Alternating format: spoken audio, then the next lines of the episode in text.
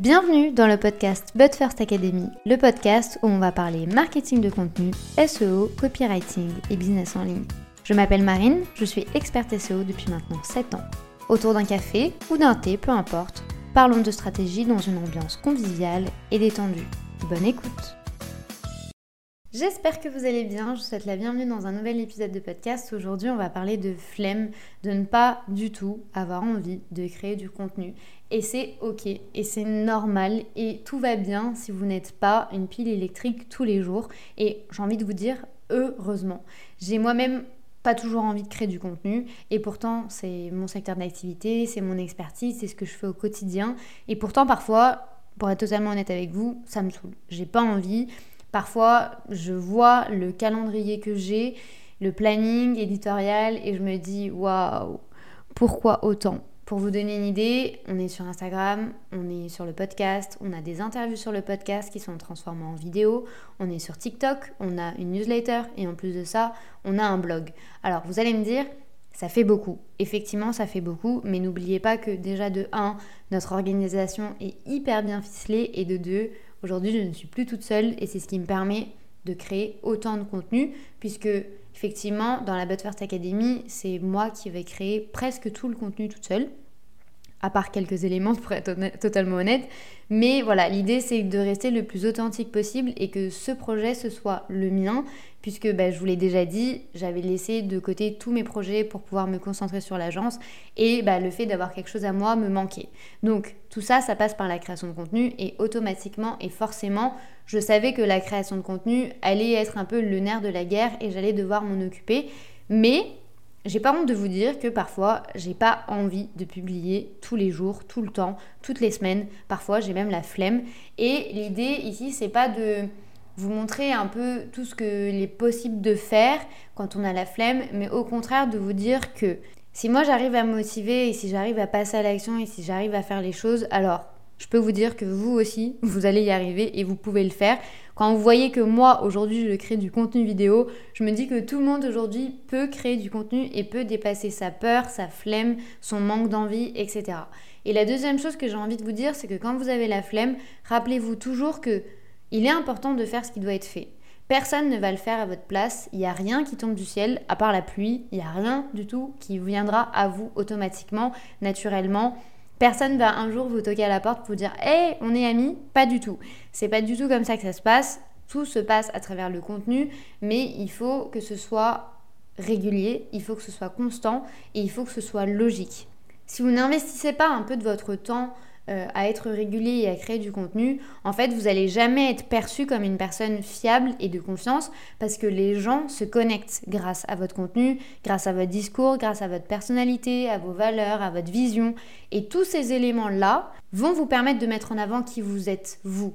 Et ça, peu importe ce que vous vendez, peu importe votre secteur d'activité, même si le voisin vend la même chose que vous, si vous arrivez à être régulier, à dépasser cette flemme et à créer du bon contenu qui vous ressemble, la personne vous choisira à vous plutôt qu'un autre.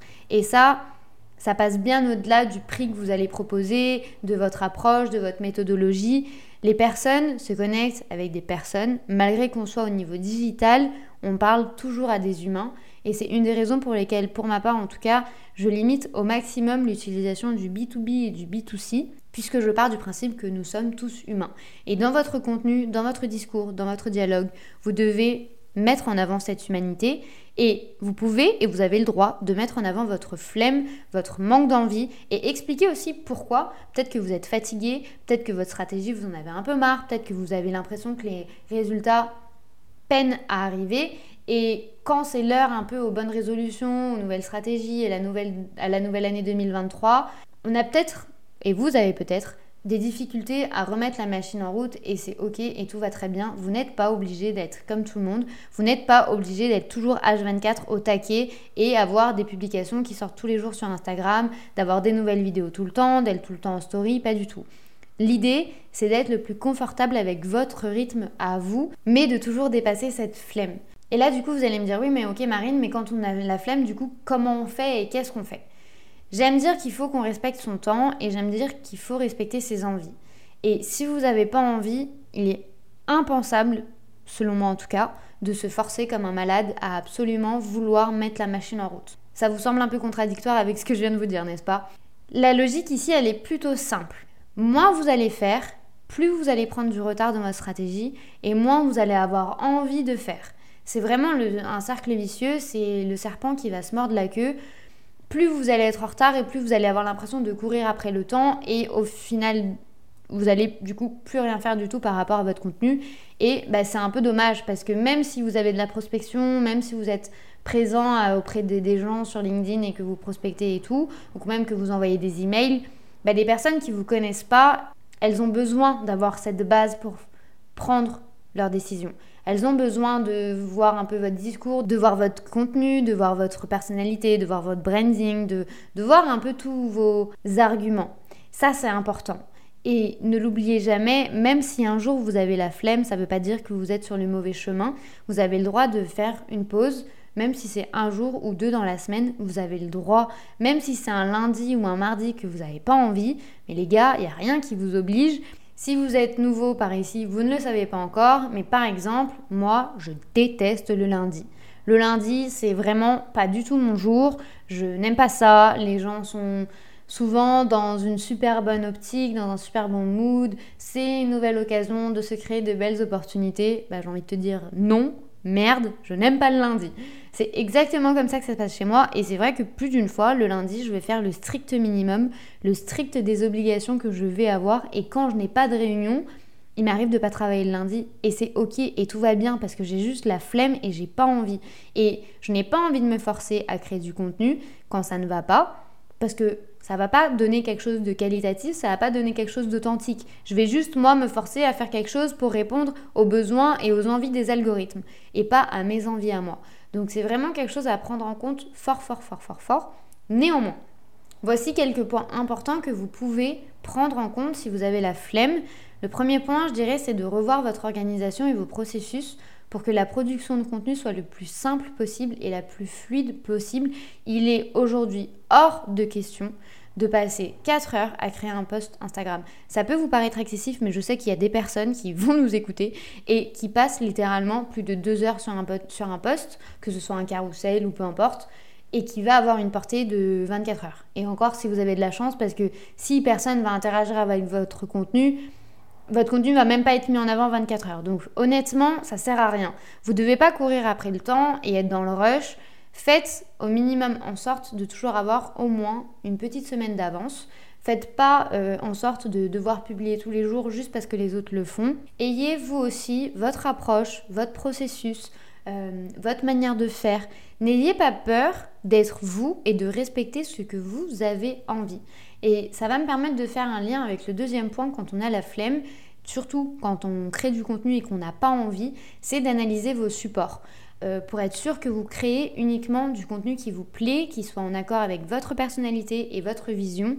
Si vous n'avez pas envie de faire de la vidéo, alors qu'aujourd'hui tout le monde vous dit que c'est le format à succès qui va se développer de plus en plus, si vous n'avez pas envie, le faites pas parce que vous allez rentrer dans un cercle vicieux qui est de vous allez créer du contenu qui vous plaît pas, vous allez vous forcer, vous allez vous épuiser, vous allez tenir trois semaines, un mois, un mois et demi, et puis après, vous allez clairement euh, bah, lâcher le bateau, vous allez clairement abandonner le navire.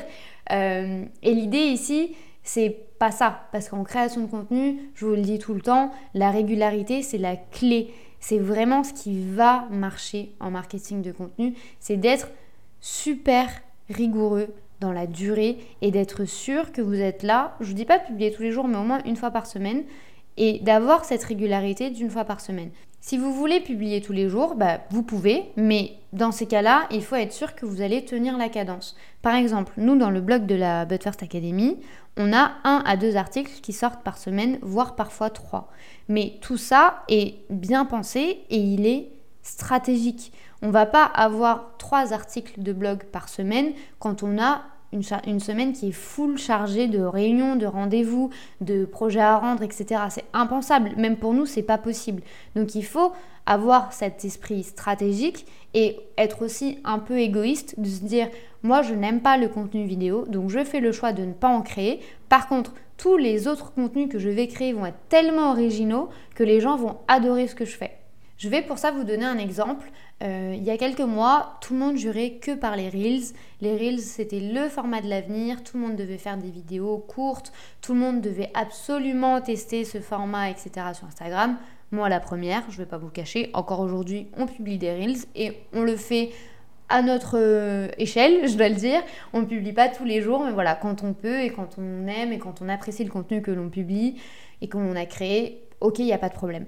Par contre, on ne s'est pas forcé et c'est un exemple que je voulais vous donner. Aux États-Unis, il y a beaucoup de comptes qui ont un peu euh, fait face à la tendance des Reels et qui n'ont jamais testé de Reels et qui ont continué le format carousel et leur compte a continué d'évoluer, même peut-être probablement même mieux que s'ils avaient fait des reels. D'ailleurs, je crois même qu'il y a un compte qui a essayé les reels et que ça n'avait pas du tout marché par rapport à l'audience. Donc il est vraiment important en fait, si vous n'avez pas envie de vous suivre une tendance ou de suivre un format, bah le faites pas. Très clairement, euh, un coup de mou un jour c'est normal, une flemme prolongée ça l'est pas. Donc si vous voyez que la flemme de créer du contenu se prolonge durant quelques jours, des semaines, un mois ou deux, c'est probablement que vous êtes en train de créer du contenu qui vous plaît pas, qui vous correspond pas ou qui ne vous ressemble pas.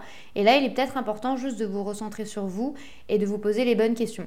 Par contre, si vous avez juste la flemme un jour de vous dire putain, j'ai la création de contenu à faire aujourd'hui, j'ai pas envie, je le décale à demain et que le lendemain tout va bien, là il n'y a rien de dramatique. Moi plus d'une fois j'avais des sessions d'enregistrement de podcast ou de rédaction de newsletter, j'avais pas envie, je l'ai pas fait. Et c'est pas pour autant que vous avez plus reçu de newsletter et c'est pas pour autant qu'il n'y a plus d'épisodes de podcast, bien au contraire.